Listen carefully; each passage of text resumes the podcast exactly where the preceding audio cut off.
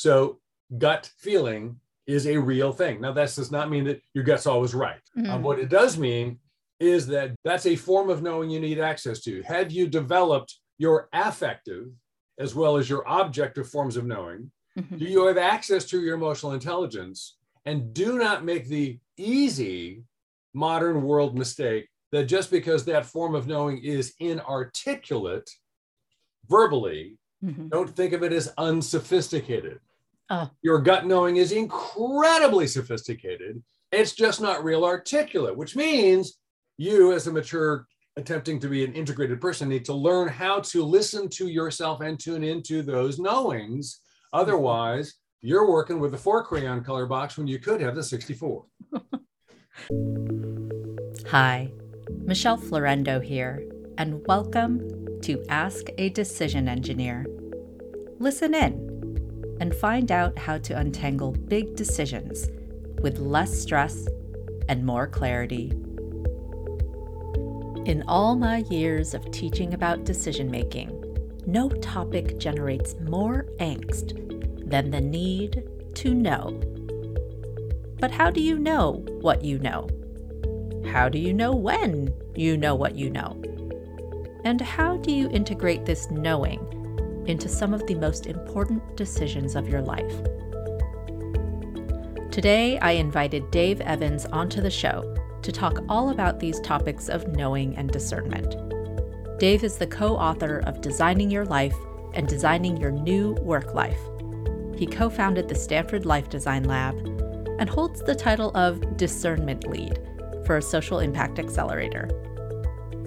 He shares a number of things he's learned from sitting with thousands of lives via the Designing Your Life programs, including how to go beyond cognitive knowing, the important distinction between certainty and faith, how to approach when things go wrong, and exercises for honing your discernment. Enjoy the episode. All right.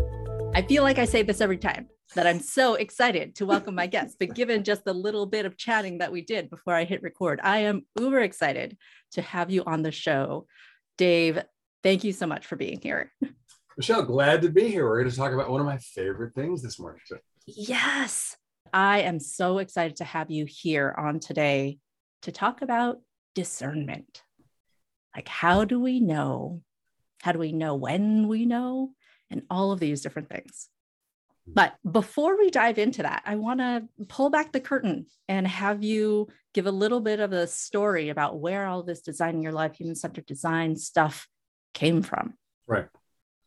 Yeah, because and, eh, eh, eh, and we often say, you know, I mean, prototype this and ideate that and plan and strategy and all this, but eventually you got to make a decision and you want to make a good one. You want to you want to sleep at night. So I'm like, how do you know when you know? You know, Mhm. that's that's the killer. So we spent a lot of time on that question. So for me, you know, the the formative origin story moment about when I'm asking how, how do you know when you know, and I know I don't know. I have no idea how to know. Is I'm like 19. You know, I'm a sophomore at Stanford, 1972, 1973. I'm 69. You know, I'm, I'm old. You know, and uh, you know, I have 11 grandchildren, depending how you count. Um, and and I'm you know trying to live my life in a meaningful way, and I've got a variety of motivations and mostly a lot of ambiguity and confusion. And I walk into the Career Center, which know ironically happens to be repurposed as the Center for Adolescence, where our dear colleague Bill Damon works, and is a purpose guy, by the way. But I walk into the then Career Center, I kind of go, "Hey, can you guys help me?" And they go, "Why, sure. We have a whole building that we love helping students. We would love to help you." Kind of go, "That's great." So here's the question: What do I want to do? I kind of go, "Right, that's the question." I go, "Right, that's the question." They go, "Okay, so what's the answer?" I kind of go, "No, that's the point." And they go, "Well, you have to tell us." I kind of go, I, I, "If I knew, I would tell you." We have this stupid conversation, I- and they're going to go, "Look, here- here's how this works. You you tell us what you want, and then we'll go get it for you. We'll help you go get it." You know, and kind of go, "Getting stuff's easy." A hard question is, "What do I want?" They kind of go, "Oh, well, you're supposed to know." You know, and now they just go, "Well, what's your passion?" You're like, "Oh God," you know. oh. Mm. And so I, I mean, I was furious. I was absolutely furious. Like that's use, and, and and that story goes on and on and on. I mean, I'm still say, difficult. It's just so ridiculous that we expect 19 year olds to know. Oh, yeah, we keep asking 18 year olds, "What do you want to be when you grow up?" How about Happy? your best? I mean, I mean, come on, you know. Uh, and it, it, that's a whole nother story because know, science now knows you know your neocortex doesn't even form until you're 27 28 a little later in men oh big surprise and you know people who actually can say authentically and meaningfully according to you know qualitative research you know I, yes i think this is the i think this is my authentic life. I'm living the real deal here. This is this is a good version of me. Let's keep this going. People who get there which is a minority of people by the way rarely can say something like that in a, in a meaningful way before 32 to 38. So the whole point of being, we tell our Stanford seniors at 21, you're not broken, you're 21. There's nothing wrong with you. What you're trying to do now is set up your 29 year old so she's got a good shot at making the right call. Mm-hmm. You know, now do that productively and self-supporting. Don't go surf on a couch or hide behind your mom for the next six years and don't, don't do a failure to launch. But that doesn't mean you're supposed to have it all figured out. So it gets us too back to the question of discernment. So you know, if, if there isn't an answer, then how do you how how do you, you I guess you can't even know, can you? And that's not true either. But our whole cadre of ideas and our whole reference frame around what am I supposed to be doing? How confident am I supposed to be that I get to live the right life? I mean, how does that even work? Is a question just about everybody, every thoughtful person has a thoughtful person at any age too, not oh, just. Oh, totally. Uh, the only thing I still do it, I'm, I'm, I'm virtually. There's no such thing as an emeritus lecturer. That just doesn't exist. But I'm kind of that. I'm down to a 10% appointment at Stanford. I'm just barely there. You know, Kathy, who you've already spoken with, you know, is doing all the hard work. But I teach in the Distinguished Career Institute, the DCI Institute, which is the gap year for grown-ups program. So people 45 to 85, mostly 57 to you know 70 the the encore people the boomers mm. thinking oh god now what you know and and that and designing your life is a backbone of that whole program i mean the, the question the the poets is asked what will you do with the rest of your one wild and wonderful life never goes away mm-hmm. so getting this discernment thing keeps coming up right okay. okay so if there's so much angst around i need to know and so if we just set right. that aside and focus actually how do you think about knowledge and discernment? Like, sure. are, are they different or how? Well, knowledge discernment, and we throw in decision making. So, our, so Bill and I, you know, made it up ourselves. Definition of discernment is discernment is at its lowest level is decision making employing more than one way of knowing. Mm. You know, epistemology. So epistemology is the science of studying how how do you know when you know? So we can you can know a lot about knowing. I mean, you may not actually know anything yourself, but you can know about knowing. And there are lots of forms of knowing. You know, so there is cognitive knowing, particularly you know left brain covering knowing, which we're very very good at. You know, quantitative stuff, quality. You Show know, me the data. Let me analyze the data. And then there's you know emotional knowing and intuitive knowing and social knowing and kinesthetic body knowing. You know, spiritual knowing if you believe in spirituality. And off you go. And they're all ways of knowing and can you get access to them mm. uh, in a hmm. whole person way so you know human-centered design the formal name of design thinking which is the platform on which all our work stands believes in a holistic anthropological orientation of what a human being is you're not a bill loves to say you're not a brain on a transport system you're a person you know and so like dan goleman the founder of emotional intelligence made a whole career out of that thing you know and he describes what this is all about and t- tells this particularly powerful story it turns out we now know scientifically that what he calls the wisdom center, which is actually based, you know, down in the amygdala, you know, is where your brain actually stores, you know, your historical recognition of what does and doesn't work for you, the Blink stuff mm-hmm. that Malcolm Gladwell talks about. And that part of your brain does not communicate to your consciousness in words. It's part of the ancient brain and it is not a word centered place. It communicates primarily in emotional feelings and connectivity to the intestinal tract, to your gut. So gut feeling is a real thing. Now, that does not mean that your gut's always right. Mm-hmm. Um, what it does mean is that that's a form of knowing you need access to. Have you developed your affective as well as your objective forms of knowing? Mm-hmm. Do you have access to your emotional intelligence? And do not make the easy modern world mistake that just because that form of knowing is inarticulate, verbally, mm-hmm. don't think of it as unsophisticated. Uh. Your gut knowing is incredibly sophisticated. It's just not real articulate, which means you, as a mature, attempting to be an integrated person, need to learn how to listen to yourself and tune into those knowings. Otherwise, you're working with a four crayon color box when you could have the 64. And so tell me more about that. How is it, especially in a society where, or I talk about, yeah. we're both here in Silicon Valley, there's a lot right. of predisposition to that cognitive knowing right. we make decisions check my emotions at the door so in in the midst of that culture where we may not have habitually accessed right. these emotional centers of knowing the somatic or kinesthetic centers right. of knowing how can we begin to learn how to do that for people who are even already struggling with their conversation, oh God, I thought I was going to give you some tools I could really use, you know, and we got those too. But the and prototyping is a good tool for that. It's experiential, it's subjective, and so on and so forth, all kinds of things. And we have a four-step decision-making model in the book. But that all being said, if you're a person struggling with either understanding this thing or noticing some resistance in yourself, I mean, I used to hear from my PhD candidates all the time. Look, I really want to make a good decision. I don't. I don't want to make like an emotional decision. I want to make a good one. So the definition of a bad decision was an emotional decision. Mm-hmm. Guess what? Your emotional center is valence your data. There is no such thing as an unemotional decision. Goleman loves to tell the story of a brilliant lawyer who had the corpus callosum clipped in in a brain surgery and no longer had connectivity to that part of his brain. Mm-hmm. And his life slowly, completely eroded to absolute destruction because he was still as brilliant as ever. His IQ was fine, his functioning was fine, but he couldn't make any decision because he didn't know the difference between this and that. Like clearly, bigger is better, right? Because you want more money and the bigger tumor. I mean, no, the fact that bigger is better for money, but it's not for tumors, that's a valencing.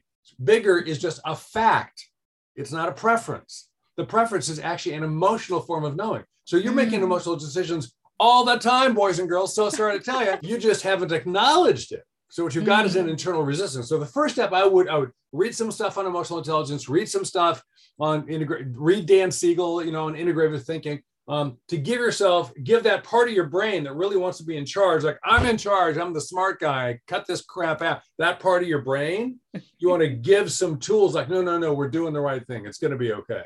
I'm going to become an integrated person, you know, like Joe Bolte Taylor and the integrated four characters. There's a whole bunch of stuff going on in this right now. Where the, the new neurophysiological research is getting hard data on the soft stuff. Mm. So it's for actually thinking cognitive is superior, objective cognitive is superior is really old school already. I mean, scientifically, we, we're way past that. Um, mm-hmm. Um, so I'd start with giving yourself permission to get into this. Right. And then uh, an exercise I recommend people do is is a knowing actually you know there's peak experiences. Like go back to a peak experience and write the journal entry of that and isn't that wonderful? And now learn how to be in flow. Okay there's a mirror of that which is a peak knowing and a trough knowing. So go back to a mm. time in your life when you really knew that you knew.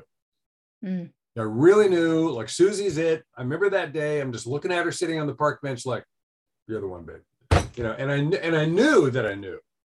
Now try to go back to that particular moment in time what led up to it and write the detailed journal, the detailed, I mean, the frame by frame, you know, watching the film on Monday morning after the game, exactly, and then try to remember, re-experience the moment of and where in your body did you experience it? How? I mean, because your brain announced it, but your brain didn't do it. Mm-hmm. Very often, people will find, you know, I'm buying the convertible, and they and your friends all kind of go, "Thank God." And you go, "What do you, what do you mean, thank God?" Like, you know, well, we've known you're going to buy the convertible for four months. We're just waiting for you to get around to hearing from yourself. Like, how did you know? I didn't know. How did you know I knew? Are you kidding? Are you kidding? You know, most of us have that experience. Our friends or our spouses or intimates know what we know long before we've been willing to confess it to ourselves. Mm-hmm. Why? Because we're putting out that message really clearly. So it's it's self-awareness. So go back and do, when did it really work? When did it really not? You know, I do I take that postdoc or not? Do, do I, you know, I, I, applied for that grad program kind of on a whim and I still have a full-time job. And then, oh my God, I got in, I got in. what do I, do I go or do I stop out or not? And there's a, an acceptance deadline and the deadline's coming and I'm thinking, I'm sitting on the couch and agonizing a lot because that's really an effective technique. So I go, ooh, no, groan louder. Ooh, that doesn't help. You know, and then, the, you know, it's, it's 11 o'clock at night before the thing's got to be e-stamped on that day and i don't know what to do and like that doesn't work for me okay so i didn't know now maybe you flipped mm. it and you made a decision but you went through another experience when knowing was really important to you and you didn't ever get to know so write that one up mm. and then do a compare and contrast like what are we learning about how you know mm. um, I mean, what I'm hearing you talk about is just the importance of externalizing some of these experiences that we've had and documenting them so that we can examine. It's really articulating. It you, you can't manage it if you can't articulate. Mm. You know, if you don't know what's going on, you can't make it any better. How do you how do you decide? decide. Mm. That's great. Let's make that better. so that so decide better. That's the instruction. Yeah. So what do you actually do? Right. Mm-hmm. I mean, another interesting piece of data on this is surrogation versus analysis. So Dan Gilbert, a, psycho- a psychologist at Harvard, does a lot of work in this area. Really good guy. He has a couple of things we like to refer to, but one of there's a, a, a very detailed article on the value of surrogation versus research. And most people think I'm a really smart person. I know what I'm doing getting advice from other people is not very helpful because they're not me. Just give me the data and I'll figure it out. And so, I, mm-hmm. surrogation. So what I'm going to do is I'm going to simulate reality in my take the information, put it in my brain, and simulate what would happen if I take that graduate degree. As opposed, mm. so give me, you know, give me a whole bunch of data about the graduate school and the program and the curriculum and the, the faculty, and then I'll figure it out. That most people choose that approach. So, or instead of this thick dossier about this graduate school you're contemplating, you can meet these three people who just went through that school, two happily, one unhappily. And by the way, all three of them are totally different than you.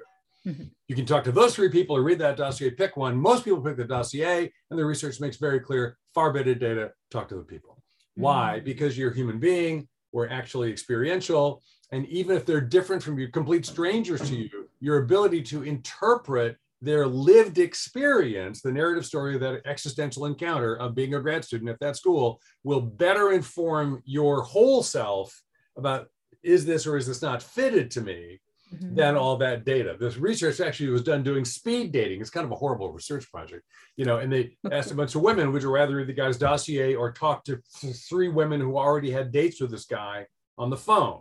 Mm-hmm. And they go, I, I, don't know these women, you know. And it turns out talking to, to women completely different from you who did or didn't like this guy yeah.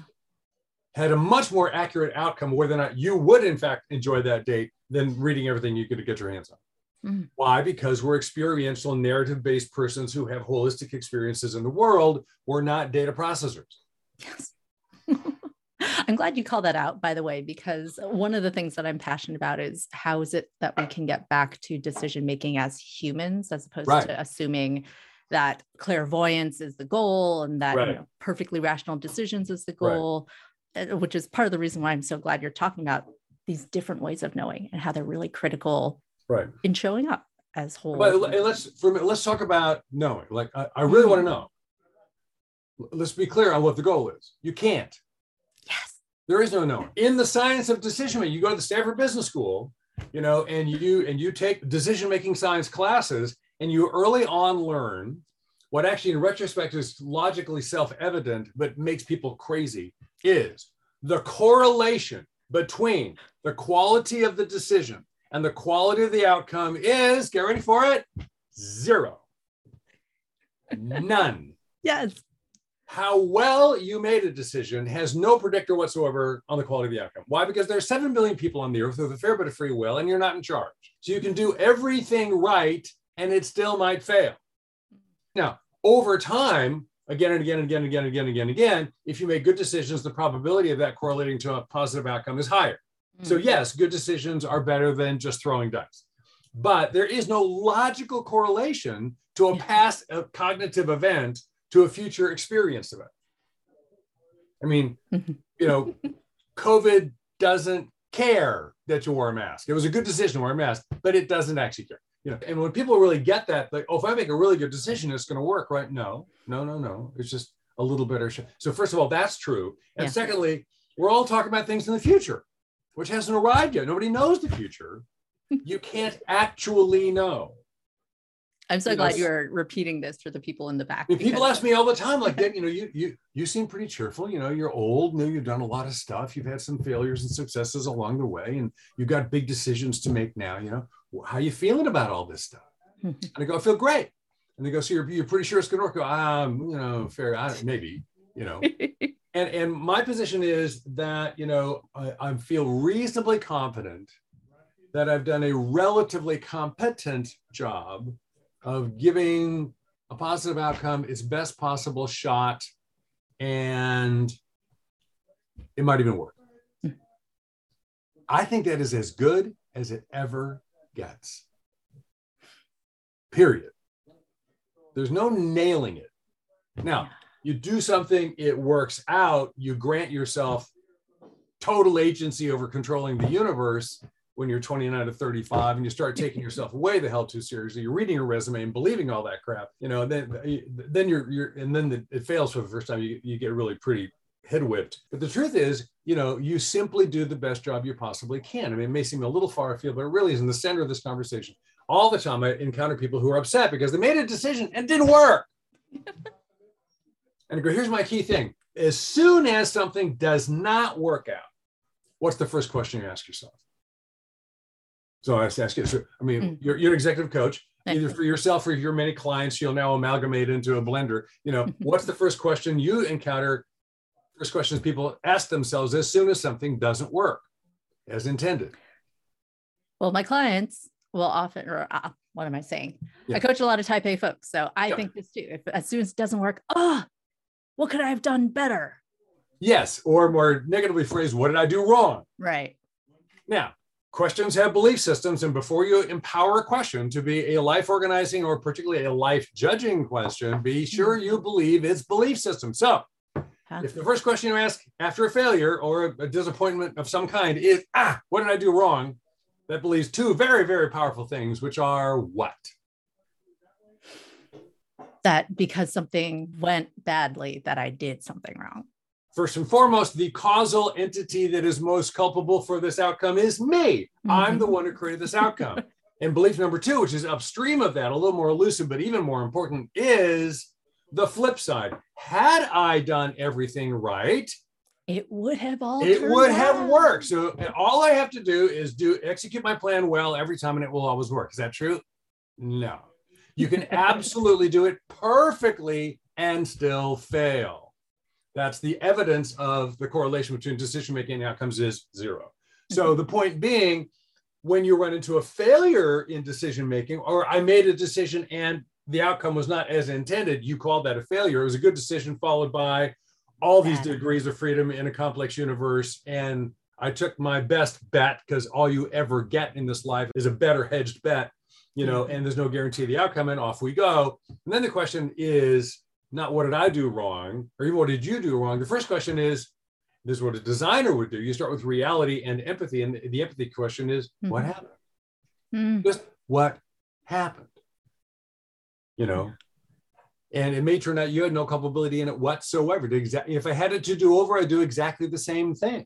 My small group, which has been meeting for 48 years, three out of four of those guys, families have gotten COVID in the last two months. We're talking about, and we're doing the wrong thing. One of the guys and his wife was up in Alaska and they got sick and, they, and blah, blah, blah. And so we, we debrief the whole thing. We're all working under COVID protocol. And we go, David, it's TD3, Tom and three Daves. I'm the founding Daves. They're all Dave. They're all, you know, all old men, white guy Daves. Dave, Steve, or Bob, pick one. And so, so Dave two, we go Dave two. Would you do it again? Would you and Tina, you know, go do that trip again? He gets sick and he goes, Yes. That was a good decision. We we managed risk appropriately. We're not going the monastic route of COVID, which is like never go outside or see another person as long as I live. That works relatively well, but it's pretty severe. And yeah, I think we did the right thing. We just we just didn't win. So you got to get to that place. Yeah. In decision making. Right. And I think what you're calling out is sometimes when we take that that view of oh my gosh i if i had just done something different right. everything would have turned out i mean when you get down to it that's a view of really putting us at the center of the universe it's incredibly arrogant yeah, yeah. The, hubris, the hubris is huge and other, that doesn't mean it's not untrue mm-hmm. you know had i only called ahead you know for, this is you know the you know cliches have to work really hard to earn the status by the way they're not all wrong you know, for want of a nail, right? The old point, for want of a nail, the shoe is lost. For the shoe, the horse is lost. For a lot of the horse, the rider is lost. For one of the rider, the platoon is lost. For a lot of the platoon, the, the battle was lost. For, for, for the want of the battle, the war was lost. So that mm-hmm. loose horseshoe nail lost the world war. You know, and so though you know you can those causality things. You know, Malcolm Gladwell did a famous reverse engineering decision analysis on the the shuttle disaster you know, the one mm. that blew up Sally Field, you know, and how ex post facto debriefing, looking with a bias toward causality, will find error paths that are completely false. Mm. totally rational, totally logical, identifiable, and completely wrong.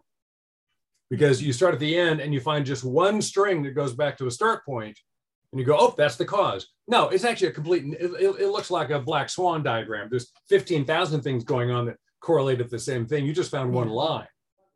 You know, so it's very easy to come up with cognitive mechanisms to reinforce the falsehood about. I'm in charge, I can create outcomes, and I should be right every time, and I, I really deserve to completely know.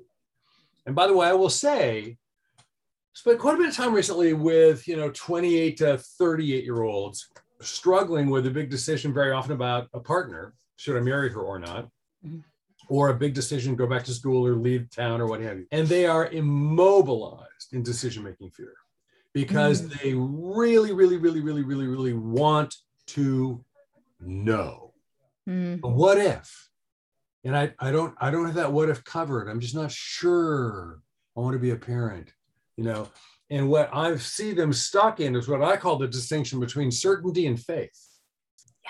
I mean, small f faith. I mean, I happen to be a deeply religious person and I have a big F faith, but by faith, meaning you're living with some degree of confidence and willingness mm-hmm. to own ambiguity in a context where you don't know everything you'd like to know you know the biblical definition of faith is you know the assurance of things not seen which doesn't mean you you know stuff you don't know what it means is you act as though you knew stuff you don't know while knowing you don't know so you you are freed of the disabling ambiguity without lying to yourself that it's not ambiguous so like mm-hmm. i know i don't know and i've come to reconcile my negotiation with the universe that i'm not clairvoyant and all powerful and mm-hmm. I'm willing to live in my finitude. I'm willing to live in a much more complex world than I'm in charge of. And I'm going to go out there and do the best I can and hope for the best. And that literally is as good as it gets. Mm-hmm.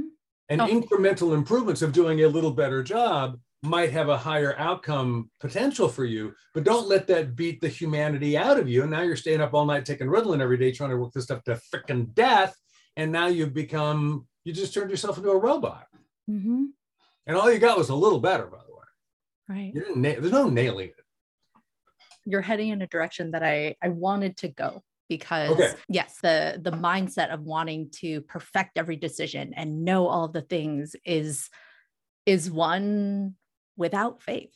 And yeah, I think it it's really interesting how how faith can bridge the gap back to a world where we can still make decisions but acknowledge the things that are outside of our control and acknowledge yeah. just the greater world that exists yeah. beyond us yeah. And, and, and part of that and, and what you have faith in by the way i'm not trying to in, instruct you or require and, and mm-hmm. design, designing your life and design thinking has no particular i mean it's a very faithful way of being in the way by the way. I mean we don't talk a lot about the philosophical underpinnings of design it almost never comes up. But when you think about it it's it's an outrageously optimistic orientation. It's a collectivist mindset. It believes in collaboration. It believes the idea the solution to your problem does exist. It's out there amongst us collectively. We're going to prototype. We're going to experience it together. We believe that you're a complex human being. It believes a whole bunch of stuff, actually. We just don't start with a manifesto. And because it's such commonsensical stuff, people almost never push back on it. Because again, the, the, the human orientation of human-centered design is pretty straightforward and, and widely accepted. So that that challenge of dealing with the certainty versus the faith. I mean, you might even just have a, the faith that, you know, every now and then your number is going to come up you know, the, mm-hmm. the ra- randomness is, let's say you're a total materialist nihilist and you think it's all random. Well, yeah, your numbers will come up sometime. You might as well keep playing all the way over to God loves you and has a plan for your life, you know, which is usually overinterpreted. You know, there's a whole bunch of stuff on, you know, well, everything happens for a reason and why that's complete crap. Yes.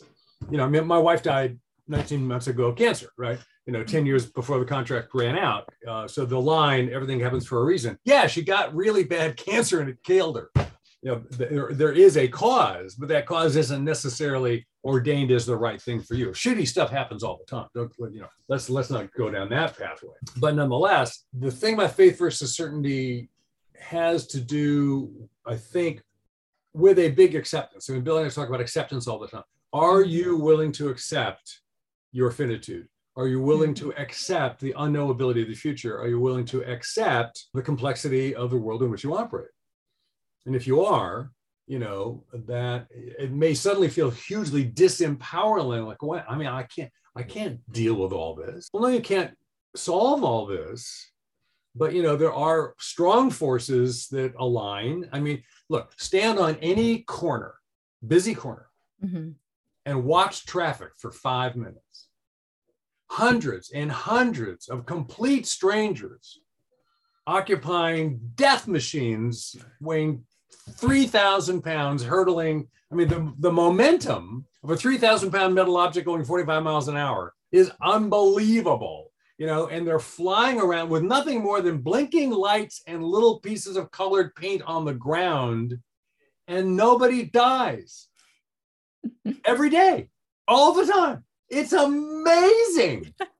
the social contract works. I mean, watch those videos of traffic sped up. It's actually fairly terrifying. You know, they go and oh my god, they're gonna die, and nobody dies. I mean, some do, but very few on a percentage basis. So you know, my wife used to say, you know, she counted on the kindness of strangers. Most people are trying to be helpful most of the time. So there are a lot of forces in your favor. Gravity keeps working down. You don't have to wake up and kind of go, man, what if gravity's left today? I got to be ready for that. if it's not down, I got to be ready. You know, get in on the passenger side. I mean, you know, come on. There's a whole lot of stuff you can count on, just not everything. And sure, mm-hmm. you'd like to know. But the other thing is anthropologically, do you believe in growth? So the, another whole channel to open up here mm-hmm. is one thing we try to encourage people to do is part of what you're doing is you're building a life and some decisions have long-term implications like you know going to college or having a child or buying a house you know these things have long-term implications and you're you're the person making the decision isn't in charge of fulfilling everything that long-term outcome is going to require. Mm-hmm. You're betting on your future self. Yeah. You're just asking you're you're saying, you know, I'm I'm I'm going to assume that I will grow and if I grow, then you know tomorrow I'm going to be better and yesterday I was worse and we get to tr- play again you know so all i'm trying to do is live in now what rather than get it right like i can engineer an outcome what mm-hmm. i'm recognizing is oh what i'm really doing is life is a long improv skit or it's a free form dance party yeah. and i'm just trying to learn my way into the participation it's a it's mm-hmm. a flow model much more than a transaction model mm. Bill and I are actually contemplating whether or not we're going to write another book where the centerpiece of the idea is that worldview the transactional worldview versus the participation worldview. And it's really about are you, know, are you trying to engineer outcomes? Are you trying to join the flow? And it might be a little too woo woo to make it to publication, but you know, that's we, we find again and I mean, again and again. That book. that's that's a big deal.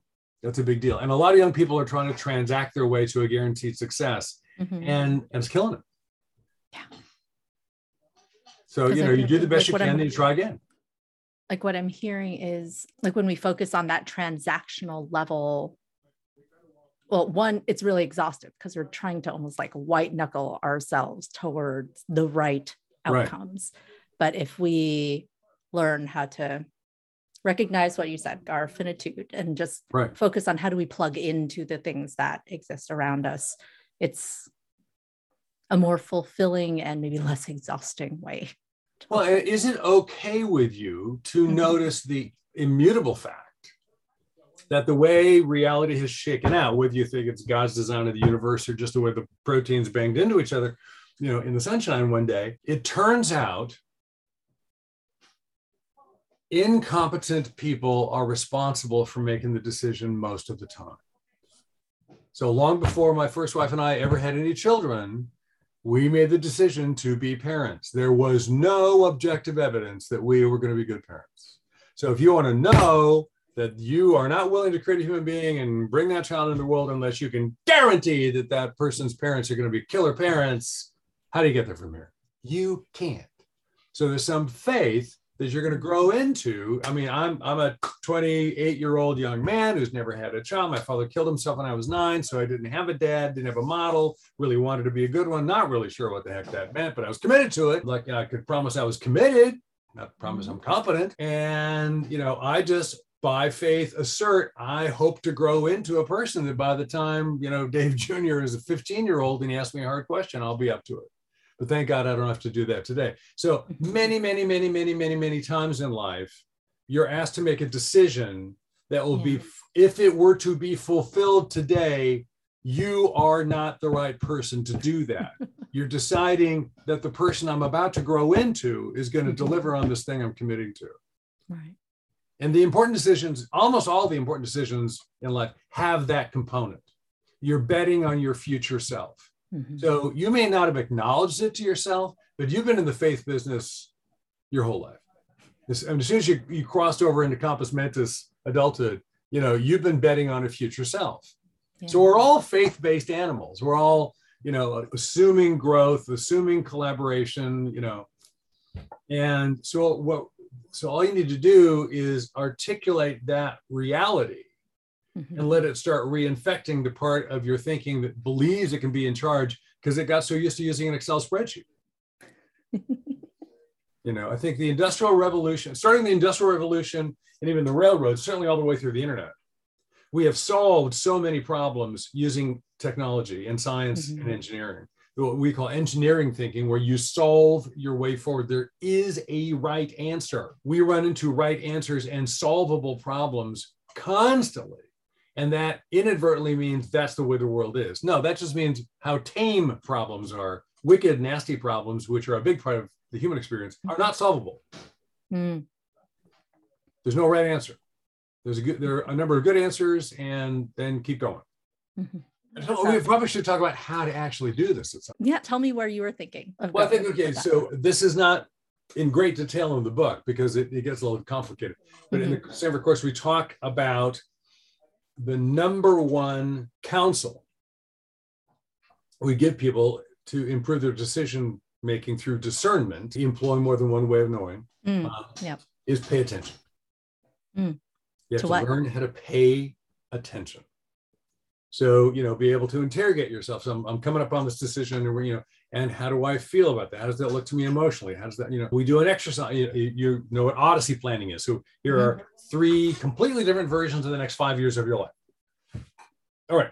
And people kind of, which one do I choose? No, no, no, no. The point of the Odyssey plan is not choosing. The point of the Odyssey plan is to ideate prototypes and start imagining your way forward. That's the whole point of that. It's an ideation exercise, not a planning exercise. And but you will come back, and eventually you're going to come back to okay, I've got some choices. Which of these strategic plans do I want to choose?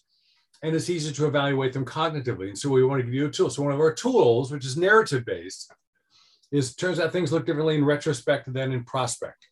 Hmm. So you say, okay, just imagine it's this, these are three totally different five-year plans. Imagine it's now three and a half years from today you know it's now 2026 and and and you're in you're you're, you're living planet you know and you're waiting for your sandwich in subway at lunchtime and in walks your old freshman roommate you know from baylor college. And go oh my god annalisa how the hell are you?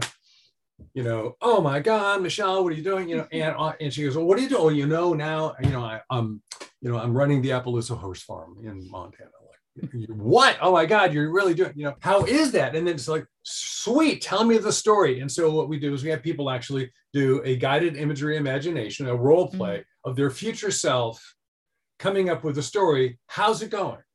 What's the good? What's the bad? You know, what's your day like? Who do you spend time with? You know, and mm-hmm. suddenly it turns out thinking about, do I want to, you know, start that horse farm in you know, Montana, as opposed to, let me tell you the story of the woman who is.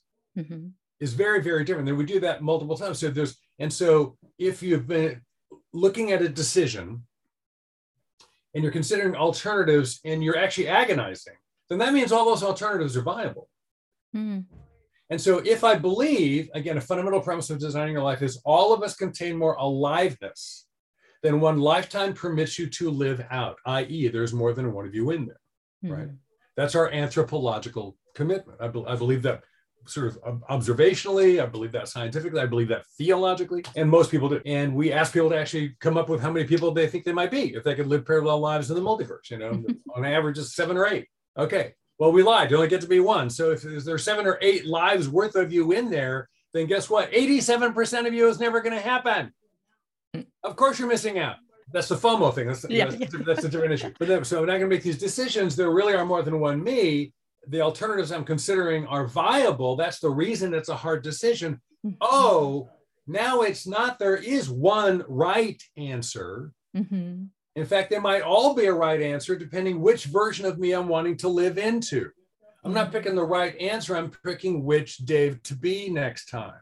Mm-hmm. So, what we have people do is we do those three stories retroactively, and then we just say, What are you hearing?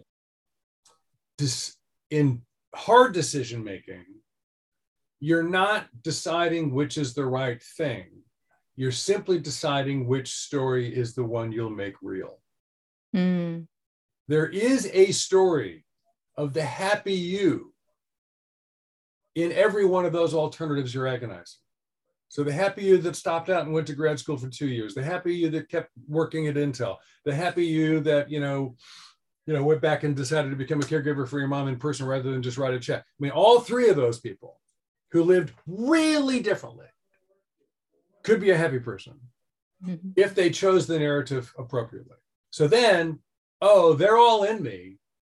Which one do I actually want to live? That's all I'm doing. You know, if I'm really looking for right, I'm never going to get there. Mhm. And by the way, the only thing you really get to be in charge of is what you do know. So don't don't overcount what you don't know and don't over discount what you do know. Mhm. I'm not saying being silly. I'm not saying don't look before you leave. I mean, you don't want to Right. find out the pool is empty halfway down from the high dive. That's a bad thing. Do your homework, but you can't know everything. Yeah. And so the prospect of all of the things that we don't know should Yeah, I mean, Keep us from moving. there's no forward. elimination of risk. There's only a reduction of risk. Mhm. And even then, it kind of plateaus after a while with every I mean, thing I- you learn. one of my really horrible examples is, you know, you do know that when you go to Taco Bell or any other, you know, food provider of any kind whatsoever, when you go to Taco Bell, you know, your taco has some rat shit in it because there's no such thing as getting rid of all the rats. There's only getting it down to the FDA's level of tolerable rat shitness. You know, so you've, you've never had a rat shit free taco in your entire life, you know, and it's okay. You know, I mean, We're still alive. you're still, here. alive. You know, you- you- there's no there's there's never been a pure taco on uh, in the history of mankind, or hot dog or burger or you know, tofu wrap. You know, and so the same is true in in your decision making life. Mm. I think there's a lot of wisdom there around because I think also there's what we don't know is infinite. And so it's kind of futile to try to know everything and being able to center on what are the things that we know, because in the end, we're betting on ourselves and Right. our ability to continue to grow, Right. like you said. And don't get me wrong, people do get blindsided. Like, how did mm-hmm. you not check that out? You know, so no, you want to do your homework, but you have to understand there is a point of diminishing return. Right. what I'm pursuing there is what what are the deal killers? What are the really big issues? Where is my threshold above which is acceptable risk management, you know, or counting on my growing self to to step up to that thing that I probably couldn't do today? You know, Right. wh- where's that threshold? And since there is one, and it's not the asymptote of total knowledge and complete universal control of the entire planet, since that that's what you want, you can't have it. But the point being, I have to decide when I'm being beset by anxious concern is this legitimate planning over which I have some contingency capability? Mm, Or is this wasting my time with anxiety? And pure worry is not only not helpful, it's a net loss. It is distracting me, it is de-energizing me, it is it is misrepresenting reality. So when I've moved into worry about which there's nothing I can do, yeah. I'm over the line. Mhm. Okay. Do you have to go? no. so anyway, back back to Right. how do we do this thing? So Yeah. the key thing, by the way, is practices. So Mhm. affective ways of knowing. So mo- tuning into your emotional intelligence, tuning into your intuitive intelligence, tuning into your body awareness, right? Yeah. You do these things through practices, whether it's journaling, whether it's yoga, whether it's walking the labyrinth, whether it's meditation. I mean, you know, you mentioned Silicon Valley biases. You know, it's really interesting. You know, mindfulness Mhm. mindfulness as a as a behavior is highly accepted now, but it's not very well integrated. We go Mhm. over and get really mindful in the morning, you know, with you know Jon Kabat-Zinn, and then we just go work our ass off. And hopefully that that centered self does a better job. I don't actually learn how to be centered in real time, and so you if you bolt this stuff as an applique or a bumper sticker, I mean it's a little better, but not a lot. So what you really need to work, and, and the way practices work is as a practice Mm. You can't oh i've got a big decision coming i better do some yoga this week you know you, you- can't do emergency practices Mhm. a practice is a practice because it's done over and over and over and over again runners will tell you you know, you do the miles, you build the aerobic base before you do the strength and the speed work. If you don't have the aerobic base laid down, you're screwed. Mm. So practices in a whole variety of forms, almost all of which are affective, right? They're narrative based, they're emotional, they're spiritual, whatever it is. Those are about muscle, deep muscle memory, building yeah. the aerobic base that allows you, when the time comes and you're under stress, to access your own self awareness. Yeah. What, as we're nearing the end of this conversation, what are the last things you want to leave with listeners on this topic of discernment? Well, first of all, that most people enter into some awareness of and hopefully rising competency and discernment out of a need to make a decision. Usually it arises in the midst of a very important decision whose deadline is now approaching, and the big idea is light bulb didn't turn on in time, and I need to know right now. And, and so you're going to do the, so for most people who are starting, you're probably not going to get better before the deadline on Friday. So first of all, just say one of the gifts of this decision is it awakened you to this problem, and you're going to solve it for the next one. So that's thing one. And then thing two is most people start with discernment as a transaction. How do I make a decision better? And Bill and I, you know, accept that orientation by our definition is discernment is decision making using more than one form of knowing. Okay, but I also will talk about decision make discernment as practice, and then discernment as formation. This way of living in the world, paying a lot of attention yeah. You know, I go, I just sit in a staff meeting, and afterward, can I ask myself, what did I notice about the social interactions? What were the flows of communication? Who is the voice where the summary of what our collective thinking was came out of? Very often, it's not the most powerful person. How did I feel about it? Really get to be an incredible observer of the kinds of things that feed discernment, right? How was my gut feeling during the meeting, and what did I notice about that? So just start taking your pulse. And so you start learning your way into that. And then you, of course, you want to start applying those things into decision making and living and debriefing and all that. And then you notice, oh, the things I did on the way to deciding, yes, I'm stopping after two years, I'm going to go get the graduate degree, spend all the savings. And now I'm on the campus and I'm getting my master's in public health or what, you know, and I'm doing this thing. How do I do that well? Oh, the same discerning way. If I want to live the life fully that I chose my way into, I'm paying attention and noticing and learning as I go and taking stock of the growth process. Oh, living discerningly is how you implement a well discerned decision. And then if you kind of go, and all I'm really trying to do is I'm really trying to keep becoming the, the be, do, become mom. So rather than the being, doing, tension and discernment like who's who's the real michelle? You know that's my being but oh i'm the podcaster that's just what i do. And so we get the be do binary tension. We go no no no make that a generative cycle. It's be do become. So i start with who i really am. Go do stuff.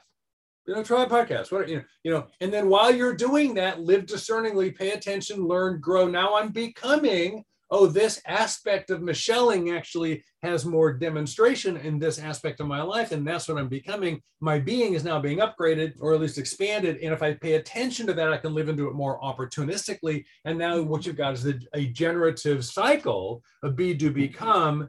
Discernment is a powerful tool in energizing that ongoing movement of personal growth and maturation. Oh, it's really how I'm being formed, and being formed is being human. Mm. So, one of a mentor in my life who says, you know, how you define what it means to be a person matters. And his definition is the simplest way to describe a human being as a human is a becoming. Mm. I mean, are you a thing being implanted, or are you a becoming? And if you're a becoming, then live becomingly and discernment as a way of being in the world, living discerningly, is a powerful support for being and becoming. Wow. Thank you for that. I think that is a fabulous note to leave listeners on. Because again, I think we we started with that anxiety around needing to know. Yeah. Like where you took us yeah. just now, just recognizing that as human beings, we are always becoming I think is is a posture that'll be yeah. helpful as as we continue to feed this cycle. Nice talking to you. Thank you so much, Dave. You're very welcome. All right. Have a good day. Thank you so much for listening to this episode. If you heard something today that you found helpful, please share this episode or write a review. Also, if you're interested in more resources on how to make decisions with less stress and more clarity, like my Quick Start Guide for Untangling Big Decisions or the decision making courses I teach, check out the show notes or go to askadecisionengineer.com to sign up for the mailing list. Be sure to check out other episodes this season. Next week, you'll hear from Catherine Rosbach, an expert decision and risk analysis facilitator and a colleague of mine from the Society of Decision Professionals. We'll be talking about how to shepherd decisions along in meetings and how asking can often be more effective than telling. Again, this is Michelle Florendo from Ask a Decision Engineer. Thanks for listening, and I'll see you in the next episode.